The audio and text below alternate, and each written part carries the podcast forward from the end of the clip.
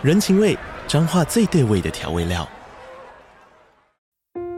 人，你在这端，我在那端，各自忙碌又相互牵挂。情，街角的吵杂声传递温暖与思念。味，是从每一个转角飘出的乡愁。这里是彰化县政府 Podcast 节目《彰化早咖》，我是主持人内克。从彰化大小事各具特色到旅游攻略，透过轻松有趣的访谈，带着大家走进最在地的早咖。准备好了吗？彰化的故事，我们说给你听。以上为彰化县政府广告。喜欢就是喜欢，讨厌就是讨厌，不推就是不推。欢迎收听这个。我不推。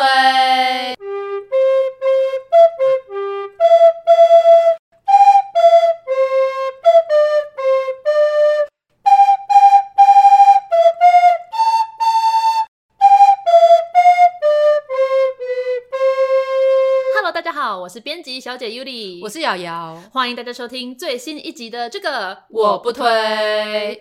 哎，不是你要讲，我讲。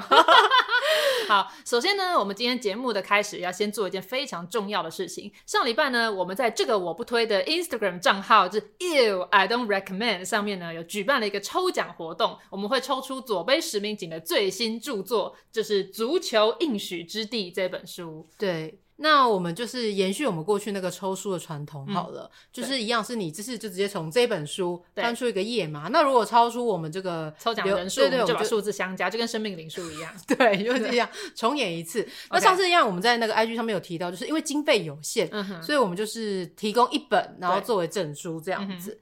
好，那现在就是一样，就是请 Yuli 这边帮我抽出一个数字，好，看看你到底翻到哪一个国家。OK，让大家听听翻书的声音。哎，真好。听得到吗？可以吧？好，OK，我即将翻出来。我现在已经闭着了，闭着了。OK，OK，OK。这是六十四页，我们应该没有六十四个人抽奖，只有六四天啊，没没有六加 六加四十。好，第十个留言，第十个留言是许新君吗？就是 H S U H S I N J U。这一个账号，他留言巴西这个国家哦，这又应该是竹吧？啊，对，是竹。对，我在想什么？对，就是许新竹之类的，搞不好是徐新竹，你怎么知道？都在学 SU 啊，那我们就请这位许或徐姓读者呢，速速的私讯我们的 Instagram。对，他也是我们蛮始终的听友，他之前就是在我们一开始的时候，就有偶尔会传讯息给我们鼓励一下，哦，真的太感动了。好啦，那赶快私讯你的收件地址、收件人和联络电话给我们，我们就会寄出这一本签名书给你哦。对，然后里面还会附上就是博客来限量赠品，就是一个手环这样子。哦，okay, 对对对。嗯好，那就是再麻烦这个徐同学听到的时候再告诉我们，因为我们一样不主动对，我们不主动联系的。对对对，好，那我们今天的抽奖就先到这边。嗯，好，抽完奖之后，接着我们就要进到我们节目的正题了。嗯、那在上周的时候，其实我们在下集预告，嗯。有讲跟没讲一样，因为我们根本还没想好要录什么的内容。那其实，到今天开始录之前，我们还是没有想好。对，但是呢，今天早上发生了一件事情，让我们有一点启发，是好像可以录些什么内容 的。今天笑太开心了。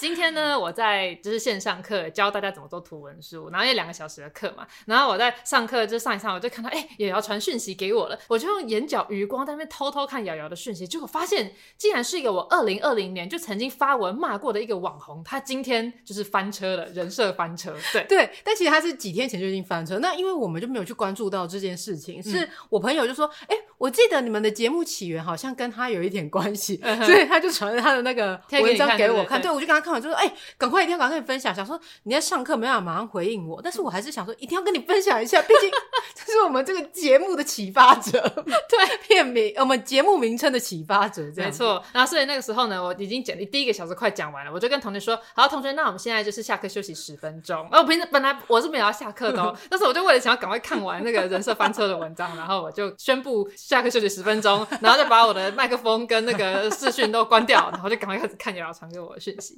对，那这位网红呢，我们就代称为某 K 好了。嗯，对，那当时呢，我跟瑶瑶就是在想要做这个节目，但是还没有灵感的时候呢，某 K 呢推出了一档募资课程。对，那个课程呢，就是说教大家可以速写一个文章的样子，然后十五分钟内就可以速写一篇文章。对，他就是教你高效率写作，写出一款爆红的文案、爆红的文章，然后就是你可以花十五分钟就写好千字的爆红文案这样子。对，那因为我们其实，在我们节目的第零集就有提到说，嗯、我看这件事情很不顺眼。对，对但因为我们没有很红，所以我们怕等下批评啊。之后被别人说什么？哎、欸，我们是这样见眼红啦，眼红别人在那边红，所以我们就没说什么人家写的烂这样子。对对对，所以我们都只好用很隐晦的方式说，哦，我们不大赞同这样子的一个想法，这样子的一个理念，这样子。对，当时的情境是，我就看到我的脸书上非常多人在推荐他这一款，就是、嗯、呃速成文案的课程。对，那但是身为一个真正以写作为生的人呢，我看那个东西是非常不以为然的。我觉得他完全就是在贬低我们写作者的专业，越讲越气。所以那时候我就跟瑶瑶说，我就是很看不惯这个东西，所以我就是决定要写一。篇文章来骂他，所以我在二零二零年，就是我们节目第一季开播的时候，我其实就已经在脸书上写了一篇文章骂他了，私人脸书了，我就孬，我就是没有写出，就是他他到底是谁，然后还发在个人的脸书，还不是很多人看到这样子。时至今日，两年多后，我看到终于有人站出来踢爆他的时候，真是觉得大快人心呐、啊。所以我就是因为他最近出了一本新书啊，对对对，因为他出书啦，然后因为你出书之后，大家就会开始检视你吧，就跟你出来选举，大家就开始看你的论文这样子，对对对，幸好我们就是没有读错字，所以不会有人看我们的论文。幸好我们没读错字，真的。哎、欸，我为什么会讲这个？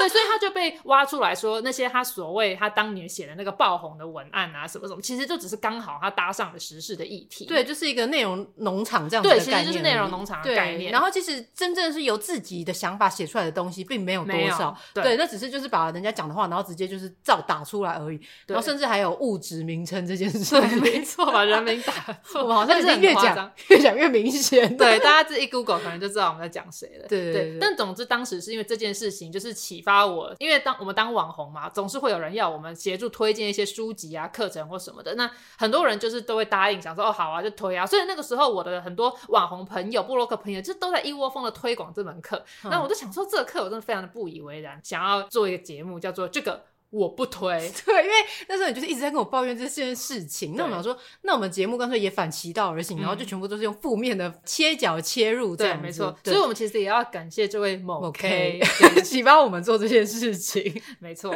但是呢，既然我们今天就是讲到这个某 K 人设翻车这件事情，那我们决定就来聊聊文案写作。对，认真的文案写作。对，在这个开始之前，我觉得你要不要先跟大家分享一下，嗯、就是你当时你的脸书贴文是怎么样的去看待这件事情的？OK，那时候我写这篇文章批评他的时候，我就是很有脉络的。我为了要写这篇文章，我这篇文章其实短短应该大概才五六百字，那我是大概在十分钟内写出来的。但是呢，并不代表我跟他一样会有高效率写作，是因为我在写这篇文章之前，我真正动笔去写之前，我已经花了好几天在思考这件事情。就是你你懂吧？我就是随时都在跟瑶。要讲说我很受不了这个事情，对。然后我为了要能够批评他，我花了很多时间去把他那个课程的所有试看的影片都看完。对，我想说你这是吃饱太闲，还是因为那时候 刚转为自由工作者，闲闲没事干？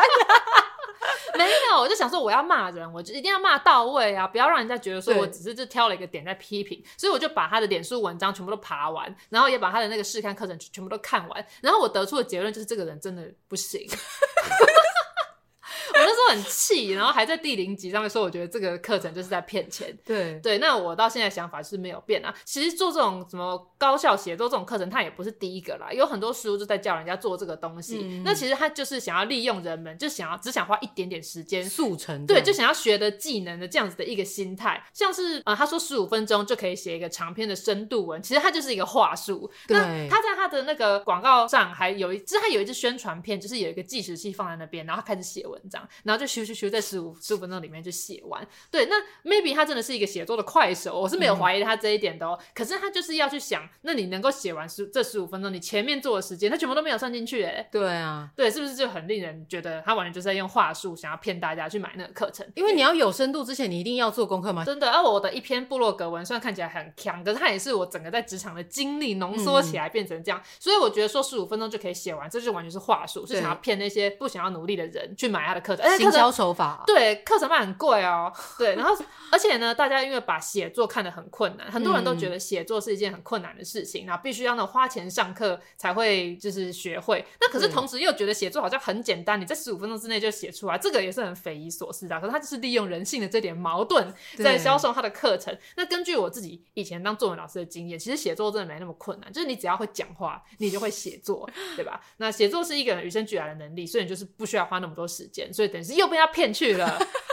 可是有些人就是写不好，就是变得像流水账啊，就是只是在记录一些没有意义、没有必要被留下来的一些文字而已。对，那为什么你会写出流水账文章呢？就是因为你只想花十五分钟写。哦，原来是这样。你没有花时间去打草稿、去结构你的文字，嗯、而且写文章这种事情本来就需要经验累积和大量的练习。嗯、那你花钱顶多就是有人可以点评跟修改你的东西嘛？那那个进步和花时间还是要靠自己努力啊。那上这个课你只能学到一点皮毛。以上大概就是我那篇文章在批判的内容啦，但是其实呢，如果你想要花钱去学这个东西的话，你最有可能达成的效果，就是你原本要花一个小时写一篇没有人看的文章，然后你现在变成花十五分钟写，但还是没有人看，对，就是多半就会变成这样。只是少浪费四十五分钟这样子。对对对，所以那个时候我对于他利用这个盲点来推广他的课程，就是非常的不耻。嗯，而且他讲说写作很简单，花十五分钟就可以写深度文，我认为他完全是在瞧不起我们写作者的专业。尤其是我们这种做采访写作的，我们要写一篇文章之前，我们花多少时间在做资料收集和访谈和田野调查？对啊，对吧？的确，而且写作很多人可能会觉得很害怕，是因为老师每次都会说什么要把握一个起承转合，嗯、听到这几个字，你好像就哎、欸，好难哦、喔，因为你要对，就但其实这是一个很简单，就是像你在说话一样，你会去进行一个剧情的铺陈嘛。对，你要讲这件事情的时候，你一定要把前面的事情先交代清楚，之后你才有办法进到你的那个重头戏，嗯、然后最后再做一个收尾。那、其实就是像你刚刚说，就是平时讲话，对对，那你平时讲话好好训练就可以。你会讲就会写，其实写作能力跟表达能力是一体两面的。嗯嗯，通常。就是表达能力不大好的人，我相信他的写作技巧 应该也不太好。对，所以大家这两件事情可以同时精进啊，同时精进这两件事情就是绝对不是花十五分钟就可以办到的。对，可能也是要很长一段时间的积累这样子。对，没错，就就有点像是我们小时候在训练演讲跟作文比赛的时候是一样的。那其实我们就从小就开始训练了。对，所以其实也是累积到很久，你才有办法有这样子没错写作的能力嘛。对，因为以前也没办法那么快。对，所以根本不可能有这种什么一触可及的这种可能这样子。对，所以我们今天呢就要来分享我们两个人的文案力是如何累积的，对，然后我们不敢说，就是我们很会写，我们是什么写作教练，我不敢讲，对，我们只是发自内心的去进行写作，没错，就是跟大家分享我们一路走，因为我们两个的工作一直都是偏向文字工作、创意工作，就是写文案嘛。尤其是我一直在，你比较写长文，然后比较想那种是一些比较标语或者是一些，他还很会写那种梗图的文案、干话文案，对对，大家不要以为这很简单哦，真的很难哦。好，那所以今天呢，我就要分成大概四点来跟大家分享我们的文案力养成。嗯、第一点呢，就是我们小时候的训练；那第二点呢，则是我们入职场的训练；那第三点就是如何进步，就是你开始写了之后你要怎么样，就是精益求精；那第四点你要如何发想。嗯哼，对，好，那我们就来跟大家分享这一些。那首先呢，小时候的训练，你有什么小时候的训练呢？我觉得其实不外乎就是多阅读，没错。像小时候，我妈因为他们要工作很忙，所以她周末的时候，其实她就是早上会把我们载到图书馆，嗯哼，然后我就在图书馆看书，看看看到中午，然后我妈还载我们回去吃饭这样子。嗯、那那时候我就会喜欢，因为我觉得，呃，我对漫画没有什么偏见，但小时候就会觉得说，哦，看图画书好像就是。哎、欸，你瞧不起我们这些？对，所以我刚才前面已经先讲了一个前提嘛，就是我没有什么那个，只是是小时候不知道为什么，就是有点觉得，哎、欸，看漫画好像就是那些不爱读书的人才看漫画这样子。那我现在就是为这样的那个想法道歉。所以我小时候都是挑很多文字书来看，然后都要挑字很多，因为想要显现出自己好像很能读，有没有？我看得懂很多艰涩的词汇啊，看一些文具这样子。我觉得我被冒犯到了，拍谁哦？所以，我小时候最一开始的时候，在图书馆看的书很多，都可能是挑一些什么九歌的那种叫故事的那种书。你是你是几岁的事情啊？那是小学二三年级吧？对，就是大概那个时候这样子。怎么了吗？你刚好像对九歌又颇有微词。不是，因为我记得那个文，对，因为我本来你说小时候，我以为你是更小的时候。哦，没有啦，那太小了，幼稚园都可能看懂这些字。好，那其实我们家也差不多啦。可是我们家不是把我带到图书馆去丢着，我们家是直接把电视给扔了。对，就是。我回家有电视看，对，我爸妈就是直接把电视给扔掉。Uh huh. 那但是当时这个原因是因为我的近视太深了，哦、就是我本来就比较喜欢看书，因为我妈是作家嘛，啊，我爸是教授，嗯、家里什么没有，就书最多，所以我小时候都躲在棉被里看书，然后就是近视，就是一年级就一百度，二年级两百度，三年级三百度，所以他们就把电视给丢掉。那把电视丢掉之后呢，我当然就只能看书嘛，结果近视又增加的更快，因为我本来就不是看电视，但的确就是多阅读是绝对是有助于你的写作能力的，嗯、尤其是如果是儿童或是年轻人，我觉得那个吸收的速度更快。像我记得我以前在图书馆其实看蛮多那种什么成语故事啊，嗯、或者是、哦、对对，因为其实成语故事的时候，你可以认识更多的成语，并且你也知道说可以怎么去应用这样子，嗯、那也帮助之后在写作上你可以卖弄一些词汇。取得高分，对对对对，对啊！那顺便讲一下好了，就是以前我们学生时代，我们的写作能力都着重于在如何在作文考高分。嗯、那我觉得作文如何拿高分，它重点的确就跟瑶瑶说的一样，就是你就是多引用一些成语，对然后一些谚语，然后讲一些小故事，然后只要你的结构没什么太大问题，基本上分数都会高。然后就是再多用一些修辞法啊、排比啊、类比啊、譬喻啊、对偶、对仗之类这样子。对对对。那我记得我那时候开始有作文课，应该就是应该是国中才开始吧，因为我们国中考高中要考作文嘛。那在那之前，我其实并没有觉得自己有多会写作。可是就是第一次考模拟考的时候，我竟然是全班唯一一个满级分的人。然后那时候老师就是请我上台分享说如何作文写得好。那我那时候真的完全不知道为什么，就说啊不好，不知道就写，就是很我就是可以写好这样子。哦，可是我想到这样子一定会被讨厌，所以我就讲说什么哦，就是要多用成语这样子。你好像在事后，然后为自己找一下。我就事后在脑补说，应该是因为我用了蛮多成语，嗯、然后没有写错字之类的。写出字，我觉得没有写出字，是感觉是很基本。对，但那时候我真的想不到。那可是后来呢？因为我自己后来当了童书编辑嘛，那当童书编辑，我们就常要推广儿童的阅读，然后就会去涉猎，就是儿童的阅读能带来什么好处，然后就是读一些文献，就是说真的是阅读其实对于你的语言能力的构成有非常大的帮助。所以就是为什么很多家长会来寻求说，哎我要怎么样带领我的小朋友阅读？因为他真的是对日后帮助蛮大的。嗯、啊，我是因为很幸运呐，爸妈就是本来就是爱看书的人。那、啊、你也是很幸运，就是被调到图书馆。对，然后因为我本身就是因为没朋友，所以我就是爱读书。然后再来是因为在小学的时候，因为之前也有跟大家讲过，就是我们那时候是练演讲的嘛，嗯啊、所以对练演讲的话，其实即席演讲就是你必须在三十分钟内想出你的整体的文章架构，嗯、所以呃，在训练的过程中，你就必须等同你的文字也是要写得好，因为你才办法讲出讲的一口好话嘛，是这样子。嗯、对，所以在那个过程中，其实老师就会不断的训练你要如何去，就是在表达上面可以做得更完整、更好。对那再来就是因为我国中的时候一样继续练演讲，那那时候刚好是会是午休时间，然后老师就叫我去。图书室练演讲，然后他会先给我一个题目，我就准备完之后，因为老师还没来，我就很无聊，所以我就会在图书室里面就是看看书，借此也阅读更多的一些那个书籍。对，基本上你文章写的好，你就是要多看书，你越像是个书呆子，你的文章基本上就是写的越好。对，就是其实真的就是这样啦，就是多看就都会多进步。那如果你说我已经长大了啊，我小时候都没看书，那这样我要怎么办？好，你不用担心，你也不用去买那个十五分钟的高效写作课，我们还是有很多机会可以让自己的文字进步的。所以那就讲第二点好了。第二点就是我想要讲的是，我们在职场上，我们已经需要开始写文案了。那我们到底要怎么样面对这个情况？好，首先呢，我们我跟瑶瑶一开始的工作都是当编辑嘛。嗯、那当我们在当编辑的时候，我们就有排山倒海的写文案的需求。首先，我们光是想书名，它其实就是文案的一环了。因为书名它不单纯就是一本书的主题哦，就你书名取得好，会让大家想要翻开这本书来看看是啥。那如果你书名写的不好，大家就是对这本书就是毫无兴趣。除了书名之外，还有封底文，因为你要简介一下，让大家知道说这本书有什么内容。对，因为大部分的人把一本书拿起来，一定是先看封面，然后就翻过来看封底嘛。对，那因为现在是线上，就是很多人都在网络上买书，嗯、那所以你的新书资料卡又更重要了。对，因为就是在博客来上面，他们都会看到你如何介绍这本书。对，我们点进博客来或是任何网络书店的页面，然后你看到那本书下面的简介呢，我们就是在出版社有一个表格叫做新书资料卡，对，我们会把那本书的简介啊、文案啊、大纲、目次什么放在那个新书资料卡上，然后把那个新书资料卡提供给通路，然后他就会把上面的文字变成他们网站的那个 layout。对，所以如果你在博客海上面看到很简陋的一些文案，你不要想说，哎，博客海的员工怎么这么偷懒？没有，嗯、是出版社很偷懒。对，没错。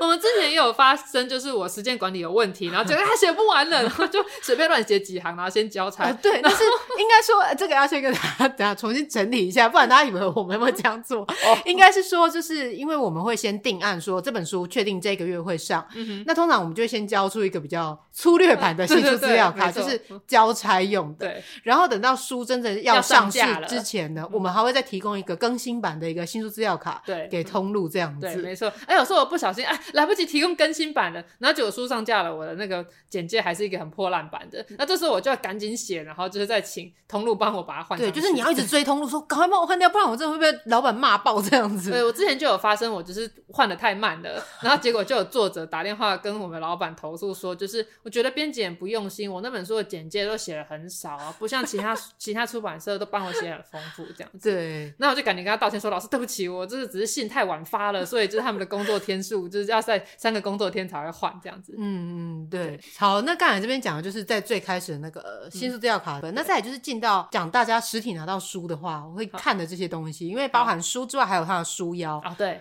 对，在书腰上面现在都几乎都会放，就是谁谁谁推荐。对，但我觉得现在其实读者好像也越来越。不是好像是读者真的是越来越聪明的，就是其实因为你一直看到每个人都说什么谁谁谁谁推荐，对，感觉都推荐烂了，那个人就一直在推荐书，对，像大家会一直看到编辑小姐推荐，就想说哎，他又他怎么都一直在重复推荐，对对对，感觉是不是只是为了赚钱这样挂名推荐而已，他也不用挂名推荐没有钱可以拿，哦对对对，你只拿到一本证书这样子，对，呃，也要跟大家说一下，其实挂名推荐很多人有时候只是就是让你。节目最开始讲，就是他可能只是基于一个人情，对，然后或者是就是因为认识，然后想说、嗯、啊，不推荐好像不好意思这样子，对，没错，所以他就根本也没看过内容，对，然后他就会挂名推荐。所以如果说你看到那个挂名推荐的人，他其实是有写一篇推荐序，哦，他专门推荐这样子，那种一定是认真推荐，而且那种是有稿费可能拿的推荐。对对对。那如果你看到就只是挂一个名字的话。呃，你就是略过，不用就是太认真。对对对，那书腰上面就是除了会放推荐人之外，也会有放一些比较宣传性的文案，可能是因为它是比较短期，并且比较。呃，没办法，一直可以长久留在书上面的，嗯、我们就会把它放在书腰上面。对，因为很多人拿到书腰，第一件事就是把它丢掉嘛。所以那个书腰其实是让你在逛书店的时候看到那本书可以得知的资讯，会放在书腰上。嗯、啊，你已经买回家之后，那个资讯对你来说可能不重要的。例如说，我这本书得到了一个文学奖，例如说今年的金鼎奖那是这本书，那我可能就印一个书腰，上面写就是二零二二年金鼎奖什么得主之类的，就放在上面。那因为这个东西，它到二零二三年其实。等同于是个无效的资讯的，嗯、它就是让你在书店的时候会注意到说，哎、欸，这本书是有得到这个国家奖项肯定的，然后你想要拿起来多看两眼。书要的用意基本上是这样的，对，或者是说，就是比如说你要写说什么，他现在卖了几万本，对，那之后因为这个数字是会一直变动的，你不可能把它印在书封上，因为每次都一直在那边改那个书封，一直这样印刷成本很高，没错，所以你就是可以在这种书腰这种比较可以抛弃式的这个东西上面，文宣抛弃式文宣，文宣，然后去做一些宣传，或者是放一些什么读者回响，嗯，对对对，对，我通常都会放这一些。哎、欸，我刚刚突然想到。我那样讲推荐文，那很多推荐我其实是有认真看过才推荐，这样大家会不会误会我都随便推荐？没有，那这边就是在跟大家就是 郑重声明一下，这样对别人我不知道啊，但通常每一本来邀请我挂名推荐的书，我都是一定会有看完的，对对对，然后说 OK，完我再推荐这样子。嗯嗯，因为有一些就是可能书名就是取得很吸引人，就一翻开就是哎，内容好像不怎么样这样子。对，因为我的确有看过之后拒绝说，我觉得这内容还好。对 对对。但我不是直接这样讲了，我会罗列出为什么我觉得不适合我推荐这样子。嗯、对，我觉得这样才是一个比较负责任的推荐人该做的事情，嗯、因为我们读者就是是相信你们这些推荐人，你们为什么可以介绍这种烂书给我们？对，这种我们不推，我们不推 这样的行为。没错，身为这个我不推的主持人之一，这个烂的我是真的不推啦。对好，呃，讲半天我们还没有写要怎么写文案。对对对，我们要讲，我们来举几个例，想我讲书名文案的例子好了。那像我们在讲出书的时候，书其实有分成两种，嗯、一种是自制书，也就是说这本书我是从零开始制作，这个创作者他本身就是在台湾第一次出版。嗯、那另外一种呢叫做翻译书，翻译书这个顾名思义，它就是在国外已经出版了，然后才引进到台湾翻译成中文版。那这两种书的书名发想就有不太一样的情况。那像自制书，因为它从零开始嘛，所以你没有任何可以参考的东西，对，你就是要从它的内容去帮它构思出一个书名。那但是翻译书呢，它已经有原文版，例如说英文版的书名或是日文版的书名，你就可以把它直接翻译成中文来运用。那当然，如果说翻译成中文发现不是那么理想的话，你还是可以自己去帮他下一个书名。对，就像是电影也是一样，因为比如说像是 The Day After Tomorrow，、嗯、就是台湾就是翻明天过后，嗯、那中国就是翻后天。对，哎、啊，没有翻错，的确是这样。他们两个其实都没有错，但是你就会觉得，哎，一个听起来好像比较有一种文学性，对，对科幻感，科幻感，对未来感，很像呃，就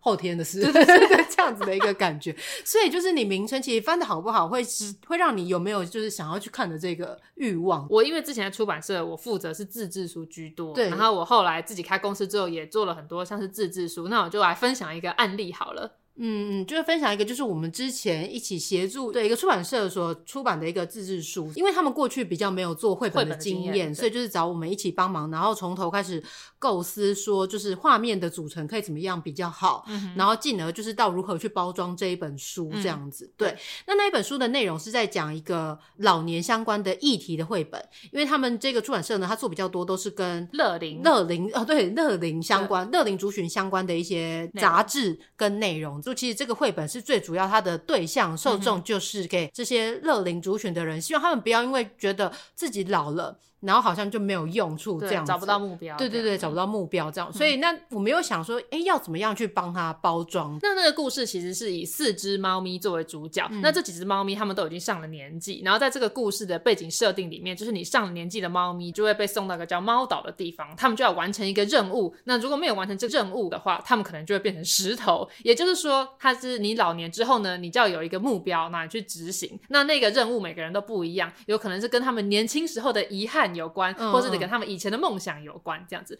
所以它其实是这样子的一个故事，就是四只老年的猫咪，他们来到一个岛上，然后他们要追寻自己的目标。嗯、那当时呢，在想这个书名的时候，其实最一开始原始的书名叫做《夜游》。哦，对。那《夜游》它的取名是因为猫咪在执行任务的时候，他们是会到一个森林里面，然后这黑暗的森林，然后就是在那个森林里面完成任务。那可是我们想说，《夜游》这个书名其实是完全没有去带到任何关于老年或者是自我实现这个相关的议题。就是你看这个书名，你会不知道说这本书到底要告诉我们什么？对，它到底是一个奇幻故事呢，还是是一个冒险故事呢？然后甚至也不知道说那是跟猫有关，或是就是完全看不出来啊。嗯、所以那时候我们就在思考说，我们到底要怎么样去帮他想出一个更好的书名？那当然想书名并不是首要的事情，所以我们就是先进行了故事，然后在故事文字啊、图画就慢慢开始出来之后，哎，就突然开始越来越有想法了。当时我们就是又想了一些新的书名，然后可是都一直都不是很理想。有我记得还有些书名是什么最后的旅。程啊，什么之类的，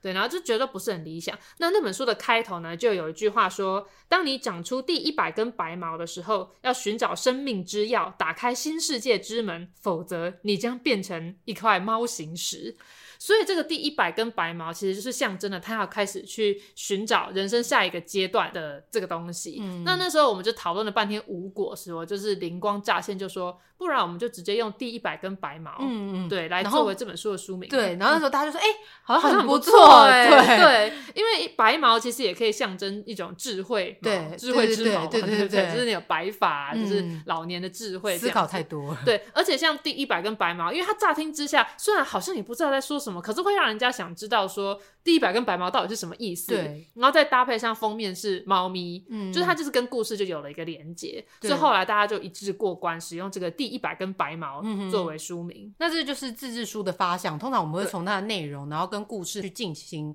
呃想象，觉得怎么样的书名才可以去吸引读者来翻阅这本书。我想补充，就是当时新书发表会的时候，因为这个书名读起来就有点好笑，所以那个主持人就一本正经的就说：“欢迎参加我们的新书发表会第一百根白毛。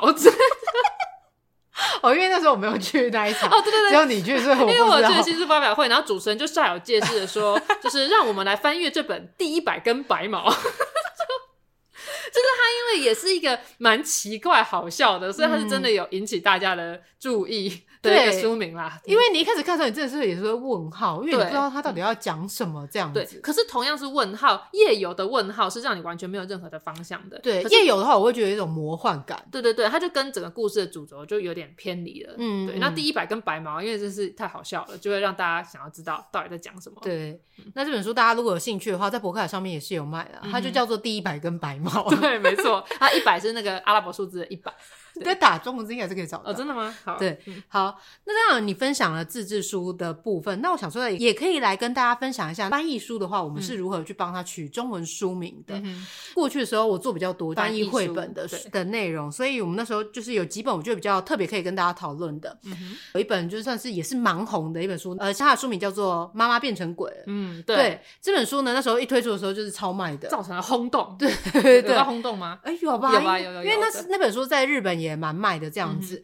那那本书的日文书名就是。妈妈がお化けになっちゃった。感谢 Google 小姐，对对对，欸、念得很好听，对对对对。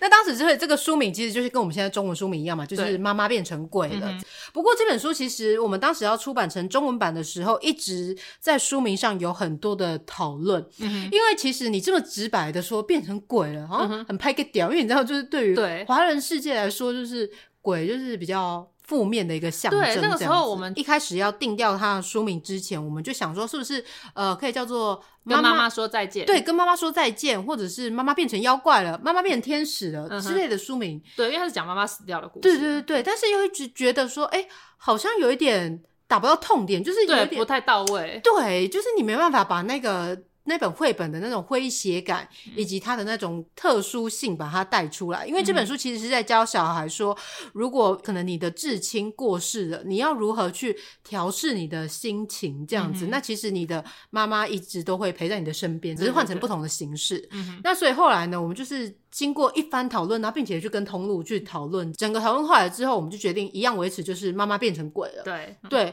因为这个书名呢，不仅能够吸引人的的注意，嗯、也一样能够就是如实的去呈现说这本书到底在讲什么样的内容。对，对那幸好后来市场对这本书的接受度也证实了我们这个决定是对的。对，因为我觉得如果它叫做跟妈妈说再见，它可能反而没有那个。就是让大家吓一跳的那种效果。对，因为他第二本就是什么再见的变成鬼的妈妈，对，所以我们在第一本可能就把再见用掉了。对。因为他日文第二本就是什么塞尤那拉什么什么的，对，嗯，对。那这一本后来一共出了三本吧，对，但都蛮卖的，大家有兴趣可以去找来看看，很感人，会看到哭。对对，哎，那时候看的时候真的是每次看每次就是眼眶泛泪，就想说，哎呀，小康小小的就要面对这样的生离死别，对。然后再来还有一本也很有趣的，就是一样是同一个作者，他就是都是这种画这种比较有趣，但是又有点又有点难过，对对对对的故事。那他那本呢，就是叫做呃日文的话。书名直接翻成中文的话叫做《人类垃圾桶》。对对，那听起来就已经怪恐怖了。对，这个绘本的故事就是讲小朋友可能很常都会说什么哦，跟你吵架之后他讨厌你，他就说可不可以把你丢掉？对，然后把什么什么丢掉？不要你了。对，我不要你了，把你丢垃圾桶什么什么。很多小孩都会有这样子的反应。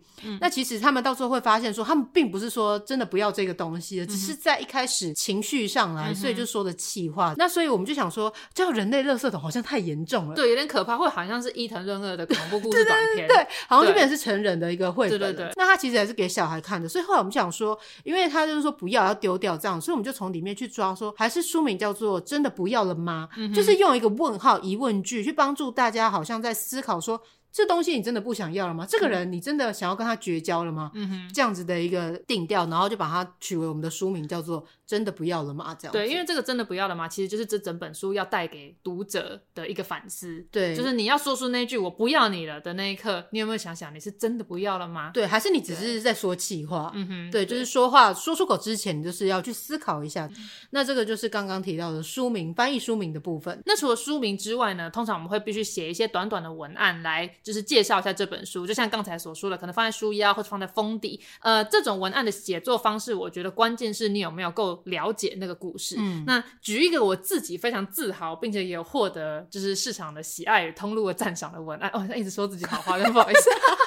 但那我觉得那应该算是我的编辑的从业职涯里面算是蛮满意的一个文案。嗯、那那本书的文案其实一度很难写，因为它其实是一本还蛮搞笑幽默型的小说，它儿童小说啦。那那本小说叫做《业余超人》，就是它不是一个那种很厉害的超级英雄，很有超能力。对，因为大家都觉得超级英雄就是很强啊，做什么都很强，不会有失败的时候这样。对，但他是一个很强的超级英雄，对，拉差的。然后他每他都自己做他的装备，然后装备都故障啊，然后常常就闹笑话。那但是他还是就是秉秉持他的原则，只要有困难就会出击。嗯、那其实那个作者一开始在写作这本书的时候，我觉得他有很大的目标，就是想要带来笑料。嗯、虽然那本书其实是一件一本搞笑的书，那这本书可以有好几个面向去做。一个就是你可以说它就是搞笑、博君一笑、趣味的东西，因为其实这个主题非常的受欢迎。嗯、因为某个年纪的小朋友就是特别喜欢这种恶搞的东西，什么便便尿尿这种东西，屁屁侦探啊，对对对，就像这种的。所以那时候我就想说，好，这本书我可以往这个方向做。可是当我在看这个书稿的时候，我有看到这本书另外一个我觉得更打动我的面向，嗯、就是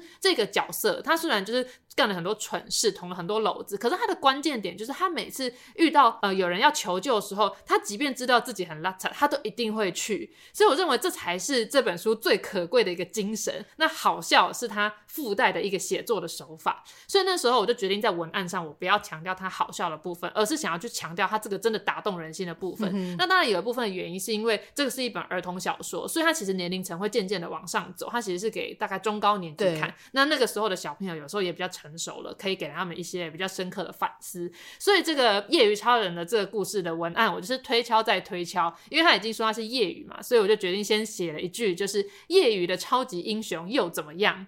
然后第二句是写半吊子也有半吊子的魄力呀、啊。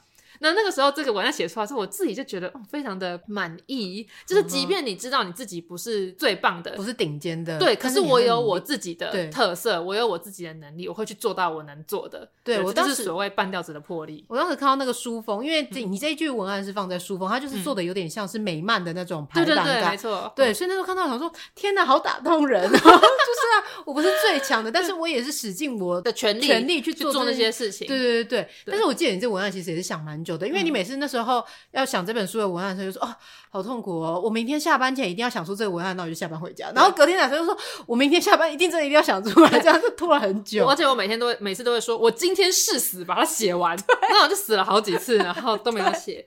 对，但幸好就是最后的那个成果仍然就是蛮不错的。然后后来我要做这个业余超人的第二集的时候，我就非常非常苦恼，因为这个第一本的文案实在是写的太好了，我觉得我已经来到我人生的巅峰了，我要怎么样就是登峰造极，再写出更好的文案，所以我就着实非常的苦恼。那后来我第二集的文案是这样写，但也是有搭配它里面的故事的。嗯、那它的两句就是说，不被赏识的才能，也能在意想不到的时刻发光发热。对，我说，啊、对，也是蛮厉害，打动人心，对不对？对对，就是你好像以为说你已经已经遇到一个坎咱们过不去了，但是其实你还是可以再想出更好、更贴切的文案。对，那我可以跟大家分享一下我是怎么做到，就是当我很灰心，然后觉得说啊，我第第二本文案我就是都写不出来，写不好的时候呢，我就去翻翻第一本的文案，然后想说，这么棒的文案是谁写的？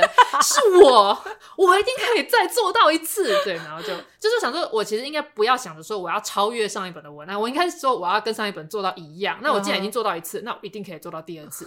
对，很很正向，很正向。对啊，嗯，其实本来就是这样，你想着要超越，结果反而卡住自己，好像还没有意义。我刚刚以为你要讲，就是说当你想不出来的时候，你就会想要去景美买咸水鸡。哦，对，那时候加班的时候，我们都去景美夜市买那个好吃咸水鸡，对，没有夜配哦。对，那时候我们都会加班到晚上，然后就是骑 U bike，对，然后跨越那个景美旧桥，然后到那个夜市去买咸水鸡，然后再骑回来。对，还要跟阿姨说我要加咸一点，然后再加辣。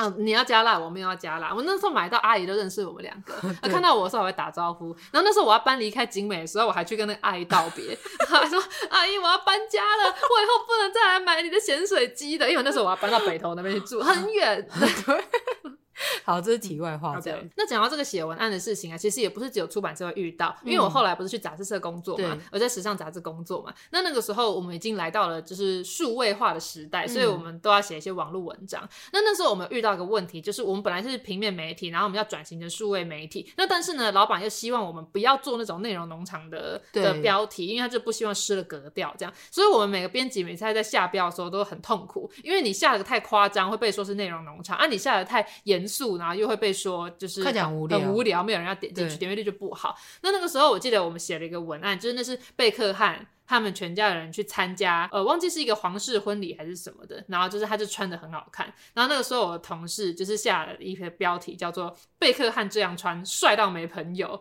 对，那这个故事我前面好像讲过，就是我们那时候觉得很好笑，就是因为他太帅了，没有人想跟他站在一起。对，嗯、然后可是我们的老板他就无法理解说这个哪里好笑，就想说啊什么意思？他那时候还跟我说，为什么你们都要这样负面表述？你们为什么要说贝克汉没朋友？这样很不好。然 后我们就还要再跟他解释说，就是哦，我们说他没朋友是因为就他太帅了，大家都不想站在他旁边，就会被他抢了风采。所以这也是一个写文案蛮好笑的地方，因为其实那篇文章点阅率蛮高的。嗯、虽然我不确定是因为这个标题的关系吗？还是因为是大家想看贝克汉？对，大家单纯想看贝克汉。对，嗯、对，好的。然后再来分享一下，就是后来离开编辑工作之后，比较主责是在做设计的呃 PM，但是不要以为说做设计的 PM 就不需要文案，其实也是蛮需要文案的一些内容的，因为你好的设计也是要搭配一个。好的文案才可以，就是让大家引起共鸣。那可以讲，就是我们在去年，呃，应该算是今年过，哎，算今年，今年农历年。哦，今这样算是哦，对，已经过完的农历年，我觉得已经过去了。对对对对。对，农历年我们帮国研院就是做了一个红包袋，嗯嗯，对，那那是一系列，因为他们总共有八个院，然后他希望就是可以帮他们就是设计一组红包袋，根据他们院的特色去做设计，对，然后根据他们院的特色去写那个吉祥话，对对，他们就是有八个中心啦，这样子，比如说。说呢，像是国家实验动物中心，那他们的 logo 就是有个老鼠，因为他们就是跟白老鼠相关的。对，所以呢，我们帮他配上的文案叫做“众望所属”，然后就变成老鼠的“鼠”这样子，但是 很好笑。对，然后还有像是那个国家高速网络与计算中心，因为他要讲的就是速度快这件事情，所以呢，我就帮他想了一个文案叫做“心想速成”。速度很快，这样子，对，就是你的愿望快速达成。对对对，现在好像有点便宜，有没有？心想事成变成心想速成。这样子的一个感觉，还可以分享一个，就是在一个国家地震工程研究中心这一个，我们也帮他想了一个叫做“震古硕今”这样子。对，其实“震古硕今”本来就是一个成语了，可是它跟地震相关的研究院放在一起，就完全表现了这个月的研究。所以就是其实文案你不一定说什么这个词汇一定要从头到尾是你自创的，嗯、而是要在这个东西搭配上是能够为它。加分，加分对，有亮点的，对对对对，对跟大家分享一下，就是其中三个的一个红包袋的一个文案，这样。对，那如果大家想看这个红包袋的开箱的话，我的 YouTube 有一支影片，对，你可以 对，有一个农历年的影片，就是有开箱这个红包袋这样。嗯、后来我开始写部落格啊，不是后来啦，就是我后来离职之后，开始以接案为主业的时候，我就开始写部落格去讲这件事情。然后那时候我也有为下标就写文案下了一点功夫，就是那时候我们要写这种。部落格教学文章的时候，我们就也不能用这种内容农场文，那也不能使用那种太搞笑看不出来是什么的这种实用性的文章的文案写作法，就是你一定要一眼就让大家知道，我看你这篇文章会学到什么。嗯嗯，所以那时候我写了一篇来告诉大家说，我在辞职开公司之前，我做了什么准备。嗯、那那时候我本来还在想说，我要下什么很 fancy 的标题，所以后来想说不行，会想要看这个资讯的人，一定是他就是打算这么做。对，然后他就可能不敢，或者是他不确定自己办不办得到，所以我那个。标题就直接写说，呃，离职开公司，我为什么敢？或者是你也甚至可以写说五个你要离职开公司之前必须准备好的事情，就是你必须很简明扼要让大家知道你读这篇文章会学到什么东西。对，的确。那很多人会说，就是你们写了这么多文案，你们要怎么样进步呢？因为像一开始一定会有写的不太顺手，或者是写的不够好，然后被大家批评的时候吧。所以我们现在要讲的就是我们文案要如何进步，如何进步一样就是阅读量要够多，这样对不论。你是阅读网络上的文章，或者是买实体书来看，嗯、我觉得反正就是多看，你就有更多想法。嗯、比如说你看新闻的时候，其实你有时候看他们下的标语，就蛮北气的，这个你也可以把它放在心中做借鉴嘛。所以你这边的北气是好的还是不好的？那都有。对，我觉得这个做法进步还有一个重点，就是你看那个很北七的文案，那你要去想一下，说为什么我觉得这很北七？对，就是你要动脑，你有思考过。对，像是我常常会在书店，例如说我逛书店，然后看到说，哎、欸，这本书的书名也不错，或者哎、欸，这个书腰文案写的很好，就会把它记下来。对，那除了记下来之外，你就要稍微去思考一下，为什么这个文案打中我了？就是有去想为什么，嗯、就会有助于你未来自己在写文案的时候，可以把这个资讯也抽出来使用。对，那如果只是脑袋空空的话，你即便看了一百个好的文案，你也不会进步。对，因为。你只会想说，哎呀，别人就是有办法写出这么好的啊，我就是没办法，嗯、因为你没有去思考说，像你刚刚说的，为什么打中你，以及如果用运用在你自己的东西上面的时候，它是可以如何去做变化这样子。对，如果你单纯只是把你觉得不错的东西然后记下来，然后下次运用的话，那你很容易就会变成抄袭。对，就被别人说，哎对，你根本没有自己的内容，你的论文是抄别人的，抄别人的脸书的。对，哎呀。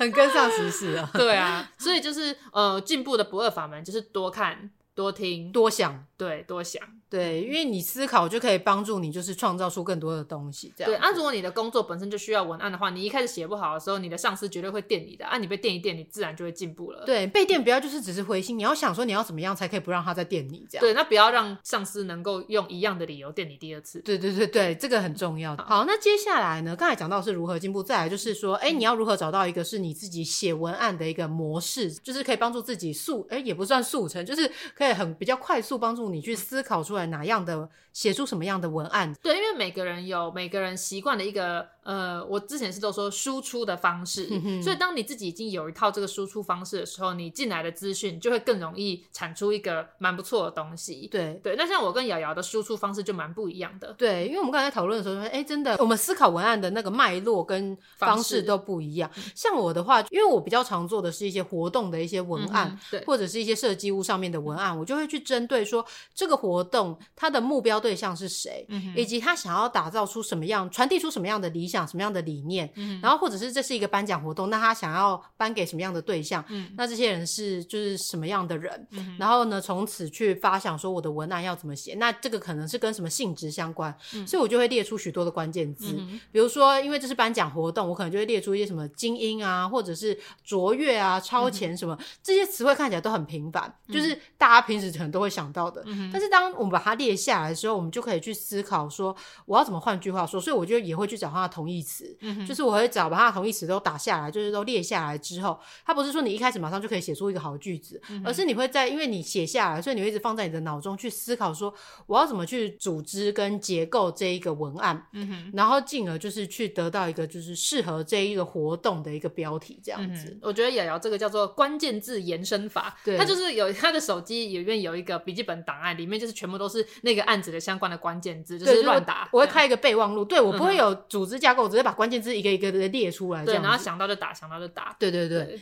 那你的方式呢？我的方式呢，我觉得我是用一个沉浸法，因为我比较尝试需要，例如说帮一篇文章想标题，或是帮一个一段故事，然后做一个诠释这样子。嗯。所以通常我就是看完那个东西之后呢，我就是我就先去做别的事情，然后让那个东西在我心里沉淀一下。那再来呢，我就是会去跟别人讲这个事情。那例如说，我今天可能要帮一本绘本故事想书名，那我就可能回去，我就以前有男友的时候会跟男友讲，没有男友的时候。